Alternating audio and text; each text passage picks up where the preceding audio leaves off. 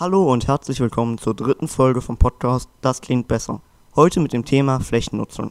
Wir sprechen einerseits darüber, dass man, um dem Klimawandel entgegenzuwirken, Stadtflächen großteilig begrünen sollte.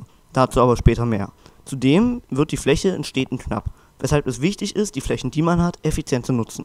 Dazu noch etwas mehr. Von 2011 bis 2020 lag der Anstieg der Wohnungen bei 2,2 Millionen. Das heißt 2,2 Millionen mehr Wohnungen als noch 2011 doch nur 2,8 Millionen mehr Menschen. Dies resultiert daraus, dass die Wohnfläche pro Kopf gestiegen ist und ältere Menschen in größeren Häusern bleiben. Eine Möglichkeit, dieses Problem zu lösen, sind Tiny Houses. Dort kann man nachhaltig und platzsparend leben. Tiny Houses haben viele Vorteile, wie zum Beispiel, dass sie wenig kosten und dass man weniger Konsum durch weniger Besitztümer hat. Man muss von ca. 10.000 Dinge, die ein Mensch besitzt, idealerweise 9.500 davon loswerden. Doch es gibt auch einige Schwierigkeiten und Probleme.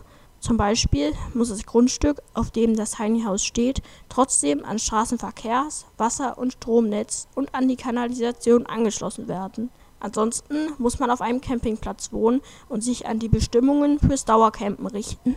Dass Tiny Houses als Gemeinschaft gut funktionieren, beweist ein Projekt aus Dortmund, in dem man einen alten Sportplatz zu einer Siedlung mit 35 Tiny Houses umgebaut hat. Dort werden unter anderem Sachen wie Rasenmäher und E-Autos geteilt.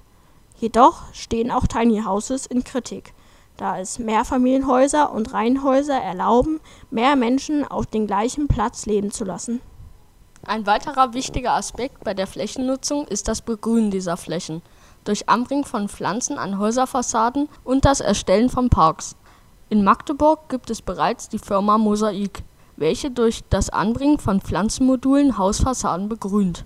Dafür werden Moos und Blumen verwendet, welche die Luft von CO2, NOx, aber auch feinsten Stäuben befreien. Das Problem ist nur, dass die Module Wasser brauchen Dafür hat Mosaik aber bereits eine gute Lösung, nämlich ein selbstreguliertes Bewässerungssystem, welches die Pflanzen frisch hält. Man kann sogar das Modul individualisieren. Eine weitere Funktion davon ist, dass sie den Städtelärm reduzieren. Eine weitere Art, Flächen zu begrünen, sind Parks und Stadtwälder. Diese sind einerseits ein sozial wichtiger Ort und auch schön anzusehen. Zudem verbessern sie das Stadtklima, wirken dem Klimawandel entgegen und bieten Tieren und Pflanzen Lebensräume. Dennoch werden immer weniger davon gebaut. Dies sollten wir schleunigst ändern. Abschließend kann man also sagen, dass Tiny Häuser für die Leute, die ein eigenes Haus haben wollen, ein sehr guter Weg sind. Ansonsten bleiben Mehrfamilienhäuser immer noch die beste Lösung. Und Punkt Klima ist das, was Mosaik macht, sehr gut. Und allgemein sollte man die Stadtflächen großteilig begrünen. Das war's mit dieser Folge. Wir hören uns beim nächsten Mal.